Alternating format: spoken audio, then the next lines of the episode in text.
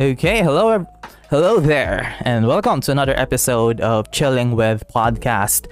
And just a small disclaimer: if you are the type of person who is not comfortable talking about sex, does not feel interested in the psychology of pornography or anything related to any sexual topics, then this episode is not for you.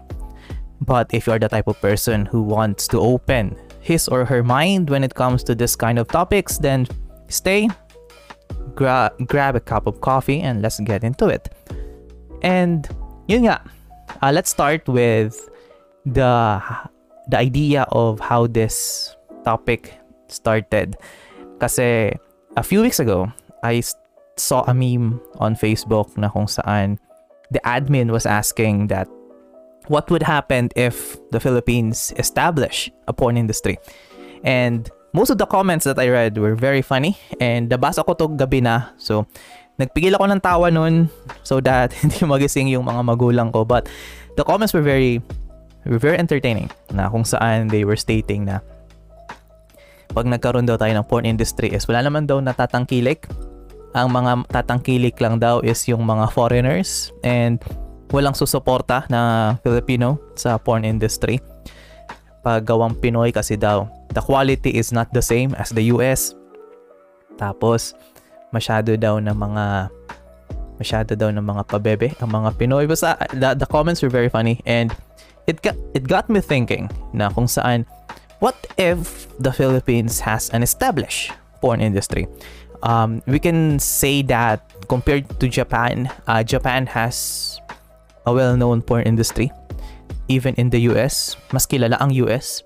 I think even India also has this kind of pornography industry. And what if the Philippines has one? Na kung tutuusin, Filipinos are one of the highest, if not the number one talaga, ang number one tayong mga Pinoy pagdating sa panonood ng porn, from hentai to access to porn sites na kung saan dumating sa point na nagban ng mga certain pornographic websites sa Philippines ang ating government. So ganun kalala, ganun kat, ganun tayo ganun tayo ka-avid fan of pornography. So ba why na naisip ko why do we not establish? Bakit di tayo nag-establish ng ganong industry sa Philippines na kung saan we are one of the best consumers of pornography information. Um, upon researching, in fairness, nag-research ako dito. I just I was just curious kasi econo- economic wise porn industries garner almost 5 million dollars to almost hundreds of millions of dollars a year sa countries nila. Uh, USA, Japan has many subscribers. Napakalaki ng pera ang pumapasok sa bansa nila because of this industry. So, maybe economic wise, pwede, maganda sa Philippines yung ganun. But, upon looking at it, malabo na malabo na madaming tumangkilik ng ng pornography industry sa Philippines. Number one is that most porn sites or most of this industry websites from Japanese to USA they are more on of a subscription basis. Parang Netflix siya. Yung tipong you, you pay a certain fee monthly and you can get access to videos, right? Most Filipinos don't do that. We prefer free. Mas gusto natin yung libre. Why pay for something if you can watch it for free? And legal. Yun. That's the argument, di ba? Kaya tayo naging number one number one users or number one viewers because most of us most of us use the free version of the website. Diba? I I think most people does not even know that there is a subscription basis for this kind of websites, but we prefer to watch the free version. So that is one of the reasons. So I I think I think a porn industry cannot work on our country because of that. Most Filipinos cannot or will not pay the premium for something na you will be happy after 3 minutes to 5 minutes compared to subscription services like Netflix na marami kayong pwedeng papanoorin at iba-iba.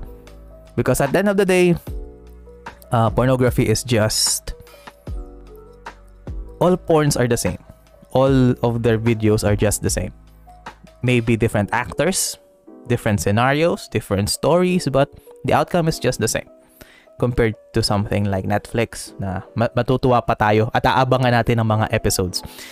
And hindi natin inaabangan ng bagong episode sa mga mga ganitong websites na nasa porn industry. So, economic wise hindi practical sa Pilipino ang ganong ganong setup. Subscription basis for something na that can satisfy you for just 5 minutes, 10 minutes. So, it's not practical for us. And the second one na nakita ko, most Filipinos, I or not, not just Filipinos, I think maybe international international audiences din, they see the porn stars or like uh, for example, uh, Johnny Sins, uh, Riley Raid, ano pa ba?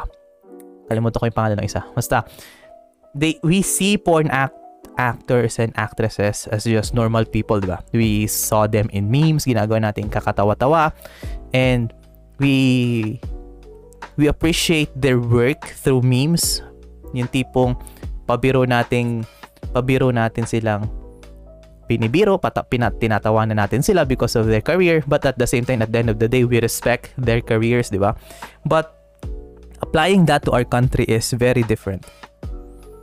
It's very different. Yung tipong yung tipong if ever if ever our country establish a porn industry, we will not see porn stars or Filipino porn stars as celebrities. We will not see them as something to look up to. Yung tipo mas ibubuli pa ng mga Pinoy ang kapwa nilang Pinoy. Lalo na kung yung Pinoy na yon is a well-known porn actor sa Philippines if ever nagkaroon tayo ng porn industry most of our actors and actresses, they will be treated as sluts, whores, or they will be treated as someone na mga they will be treated as someone na mga they just do they just have sex all day. That's the work, 'di ba?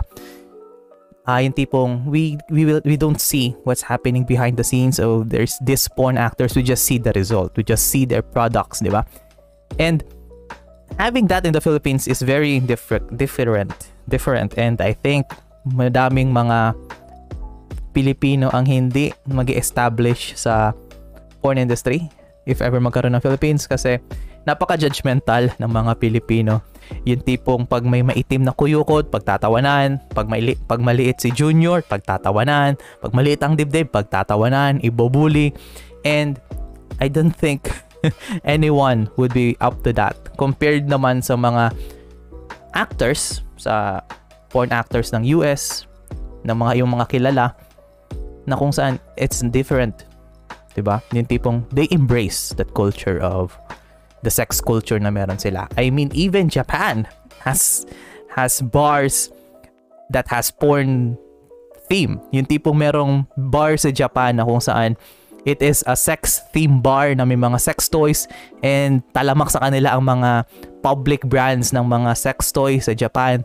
Very advocated ang mga sexual toys for men and for women sa Japan na kung saan sa Philippines hindi siya magbo-boom yung tipong bibili ka pa nga lang ng Titan gel, bibili ka pa nga lang ng mga dildos, pinagtatawanan ka na on social media. So that's why most people cannot cannot open up to this kind of porn industry sa Philippines or sexual or the sex industry. Pag sinabi natin sex industry, we're not just talking about porn but sometimes the sex toys are included as well. Sa Philippines ay hindi siya mangyari. I doubt it will happen during this decade. Maybe a few decades from now, but right now it won't because most of us ridicule people who avail this kind of sexual toys or anything that is related to that. Di ba? Pinagtatawanan natin sila. So that's why less people are being open to go to sex shops. Kung meron man sa Philippines, I doubt na meron sex shops sa Philippines. But if there is, more power to them. So, that is a challenge then sa atin. So that what why is the porn industry a million dollar, a billion dollar even industry? Kasi this toy companies or sex toy companies also creates contracts with the porn stars, the porn websites to promote their sex toys and they will make a profit and the industry will profit from advertising money to through revenues and sponsorships, 'di ba? It's very common na nakikita ko. And unlike Japan and the US, in the Philippines, we most of us see sex as something that is very sacred, which is which is a good thing. Yes, I am joking that if the Philippines has a porn industry, mas madaming makikilalang porn actors sa atin, but that's not the case. It's a good thing that we are not at the at that point na kung saan we are normalizing pornography, we are normalizing sex, especially sa mga kabataan na kung saan minors today can access porn at the age of 10, at the age of 12, sometimes younger than that. They can access these kinds of websites. And sa panahon namin, nung panahon namin, um, we access porn sa mga maliliit lang na cellphone, yung 3210 na pixelated na image ng hubad na babae. That was uh, that was the porn back then. And we we accessed it very differently. It, napakahirap mag-access ng mga videos before. And pag may kilala ka, pag may classmate kaming may video or may scandal, ika nga, may scandal sa cellphone nila, tuwan-tuwa na kami nun. It's very kasi mahirap siyang ma-access noon nung time namin. But now, younger people can easily access these websites. And it is imperative that they are made aware that pornography does not reflect actual sexual relationships. Kung ano nang kung ano yung mga sex sex scenes na meron sa porn industry, it cannot reflect to the actual experiences when they are when they get married with their partner and they do and they do that hindi siya yung hindi siya yung pupunta ka sa bahay then you will just have sex. It creates an illusion of sex na kung saan they will just think that it is a possible way to have sex. But at the end of the day hindi siya. Hindi siya yung hindi siya yung expectation versus reality na kung ano nakikita sa porn mangyayari sa totoong buhay which is not which is not the case. And sadly most young people does not understand it. And sometimes old people does not understand that mindset so it is it is imperative that we give awareness to those who are younger than us na be responsible when when handling or when searching these kinds of websites kasi the end of the day they will they will access and access those websites kahit anong pagbabawal na gawin natin because they are curious. Young people are curious beings and they will do everything they can to satisfy that curiosity, which can either be a good or, or bad thing. But in our case, since we are talking about porn, it is a bad thing. so, um, giving them the proper knowledge na hindi lahat na nakikita nila doon applies to reality. So, it can help them be more aware and at the same time make them more hesitant in engaging in sexual activities and maybe that can decrease the possibility of teenage pregnancies na kung saan it is pornography is one of the influences that pushes teenagers to have sex because they're curious on how that feels like. So if ever you are a virgin and you are listening to this podcast, uh, ito lang sasabihin ko, sex is sex can feel good okay? Sex will if you have sex you will feel good. If it is done with consent both of your partners wanted to do it sex will feel good but there is this risk na kung saan if you do not know what you are doing you can end up with unwanted pregnancy or sometimes you can hurt your body as well during during sex kaya that is why never have sex. Yun tulad nga sinasabi, never have sex until you are married or never have sex until you are ready to have a kid. Na kung saan na kung saan hindi lang siya basta-basta na tutuhog ka lang masaya ka na. It's not like that. Sex is not like that. And it is a good thing na nasa ang bansa natin is a bit more conservative when it comes to sex. And sometimes a little bit of conservativity is a good thing when it comes to this kind of topics. Kasi, if you are conservative enough, yung tipong sakto lang na levels of conservative, you tend to be careful. You tend to be fearful. And if you are fearful about something, you tend to take precautions so that you cannot you can avoid the pain that will follow if you have done something wrong, 'di ba? And it is it is it is also a good sign na kung saan we are not promoting sex in any way and sometimes we even we even denounce the porn industry yung tipong galit tayo sa porn industry for sharing these kinds of ideas sa mga taong meron sa atin, 'di ba? Yung yung mga sexual thoughts na naidadagdag ng porn industry ay pina, pinapagalitan natin. We are not we are not just accepting the fact that porn is porn is there to enhance our sex life. That is good. Kasi sa US and Japan, it is very open and napaka-normal na sa kanila yung ganong kultura. And I don't think pagdating sa Philippines, kaya natin yung ganong mindsets pa. 'Di ba? And also, pagdating sa ganyan, pero pag meron kasi sa atin na sa Philippines na mga video, sex videos or sex scandals, we're calling it scandals, right? It's only a scandal if you make it a scandal.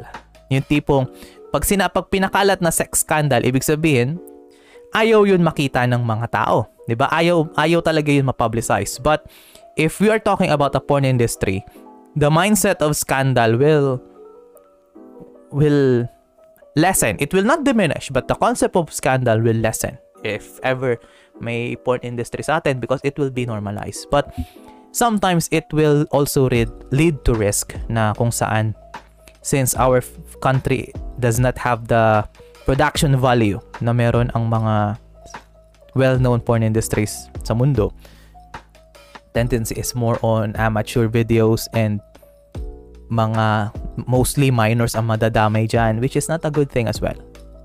Diba? So, I also read some of the comments sa post na nabasa ko na they want to have a porn industry sa Philippines para daw mga Pinoy, ang mga mga nandoon, mga bata daw ang mga makikita at mapapanood.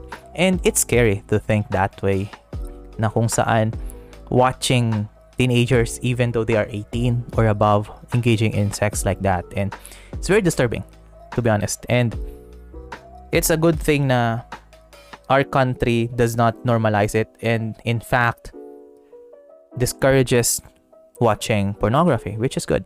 And at the same time naman, when back to the topic of scandals, mas magiging frequent yung mga taong, for example, yung mga magshota na nagsisend ng nudes to each other, maybe most of them will normalize uploading it sa mga ganong websites para to establish attention, ika nga, may mga ganong bagay. There are there are there are things like that uh, that's those are called parang amateur submissions and it is very common sa mga porn sites na meron sa US and Japan na kung saan young people who aspire to be porn stars will upload their own videos, audition videos sa mga public websites na ito so that they can be recognized and become a part of the porn industry. And I fear that sa Philippines if it will ever be establish, maraming kabataan ang may hikayat doon. Kasi, just imagine the, just imagine the, the idea na kung saan kikita ka ng almost 100,000 pesos para lang sa mga sex scenes na tatapos lang ng 30 minutes to 1 hour. It was, it's good money. Kasi, most actors sa US, yung mga established or legit na porn sites is that they are getting paid $5,000 per episode. So, $5,000 is almost 150 to $200,000. So, 200,000 pesos pala, sorry. And malaking pera yun sa atin. Kaya, if there is a legitimate porn industry sa atin, more people will be encouraged to do that instead of pursuing other careers, which is not a good thing then, di ba? And the fact that we are normalizing we are normalizing sex or we are normalizing sex sexual activities sa mga teenagers just shows that mas marami na sa atin ang nakaka-access ng mga ganong ideas. 'Di ba? Compared sa mga generations noon. Kaya that is why most of the parents today talagang nagugulat or nagagalit syempre if their kid knows about some knows something about porn, knows something about sex na kung saan hindi pa nila tinuturo yung ganong idea pero alam na nung anak nila. Kasi th- their kid has access to that. So it's their responsibility to make sure that the kid knows the restrictions when accessing those kinds of accessing those kinds of information, ba? Because the information is there. Porn sites are always there. It's how we just manage that. How we inform the kids about that. Kasi adults I think adults doesn't have much problems with that kasi yun nga, like I said, porn porn videos are just the same. Just watch if you watch if you already watch a porn video, the rest were the rest of them are just the same. With just different people. So yun lang. And it also provides us the argument na kung saan ang sinasabi ng iba bakit hindi na lang daw magtayo ng proper sex education, 'di ba? Para maiwasan yung mga batang panonood ng mga porn. Which is true. Yung tipong um, sometimes sex ed can make students be more aware sa ganong situation. But sometimes sa ating bansa kasi, even though may sex ed na dun sa RH bill na meron tayo, most of the adults na meron na nagtuturo nito, sometimes not all of them, but some of them, does not teach the proper sex education sa mga bata na kung saan nagmumukha lang na katatawa-tawa, na nagmumukha lang na ang laging sinasagot is abstinence, which is good. Abstinence is the best form of protection. Ika nga, totoo naman talaga. But what are, but what are the instances na yung mga nagtatanong about sex education, ito yung mga tao na naka-experience na ng sex or they want to prevent pregnancy, 'di ba? Kasi not everyone can practice abstinence. So what happens to those people na nag-engage na sa sex, alangan man na abstinence pa rin ang isagot. Sometimes hindi nasasagot ng maayos. So ang ginagawa ng mga teenagers is they are finding ways on their own. Sometimes napapahamak sila in discovering sexual activities na wala silang orientation. So, yun nga. It is very it's very complicated pa sa atin ang idea of sex education because we see it as taboo. But if we can just normalize proper, proper, proper ha, proper sex education na kung saan the learners are made aware of the risk of sex or the influences of the porn industry na hindi lahat ng nakikita sa porn ay applicable sa totoong buhay, it can also be it can also be beneficial for students to learn those kinds of relevant information. And and it's a, yun nga, uulit-ulitin ko, it's a good thing na hindi naman talaga established sa atin ng porn industry kasi ang nangyayari is that nagkakaroon ng double standards sa atin. Malakas tayo, malakas ang Pilipino sa double standards na kung saan mas pinupuri ang mga sex male sex workers kaysa sa mga female sex workers na meron tayo. So, yun nga, it's a good thing na our tradition on sex, on our traditional point of view sa sex ay hindi pa rin nawawala, which is abstinence. And abstinence is the best form of protection, but at the same time, you need also to learn the things that needs to be done para if ever you will be engaged in sex, hindi kayong hindi kayong magugulat na lang na nakabuntis ka or nabuntis ka. 'Di ba? And the sad thing about this is pag prone ang mga tao or prone ang mga kabataan sa frequent sex, mas tumataas ang chances ng mga abortion or unwanted pregnancies, abortion. Kaya minsan maganda rin na hindi ko alam kung maganda. I cannot say, I cannot, I don't think I can say this. Pero due to COVID, nabawasan yung mga physical interaction natin, di ba? But sometimes it does not stop teenagers into having sex with one another. But, at least nabawasan. And like I said nga, and like I said kanina, having proper sex education is the key. Is a good key para para maisip natin na sex is only temporary. The joy of sex is only temporary. And sometimes the long-lasting effects of engaging in sex should be also considered ng mga taong mag engage in sexual activities, di ba? So, if you have any questions that you want to share, You can leave your comments or suggestions sa ating YouTube channel, sa ating Facebook page. Feel free to comment or feel free to share your thoughts and add some ideas as well because I know that most of the things that I said ay hindi lahat totoo.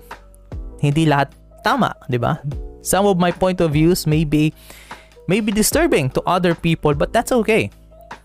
I want it to be I want this podcast to be more of an open discussion na kung saan I know that my facts or I know that my opinions are sometimes not right, are sometimes not applicable sa pananaw ng ibang tao, but that's okay because that just encourages other people to share their own thoughts as well. And that opens up the avenue to share your ideas, to share discourse in a proper way. Hindi lang yung, ay mali ka, mali ka. Hindi lang yung mali ka, bobo ka. But it serves as an opportunity for us to talk to one another in a respectable way, di ba? So like I said, it's a good thing na wala tayong porn industry. But if ever magkaroon tayo ng porn industry, we should just be precautious na lang. Kasi I know for a fact that in a few decades, it will come. It will, it will, it will, it will happen. Sorry, it will happen. Uh, in a few years, a porn industry will emerge sa Philippines. I am very sure that it will happen. Maybe in not maybe not in our generation, but maybe in future generations, it will happen. And it's our job to give proper sexual orientational information sa ating mga kabataan. Kasi most teenagers think that they are right, but sometimes they are not right. So we just have to set them on the right path na lang. It's our responsibility as well. And with that, thank you so much for listening to this episode. So, like I said, feel free to follow us on Spotify. We are also in Anchor FM. We are also in YouTube. And we post our updates on Facebook as well. So, thank you so much for listening and see you on the next episode. Goodbye.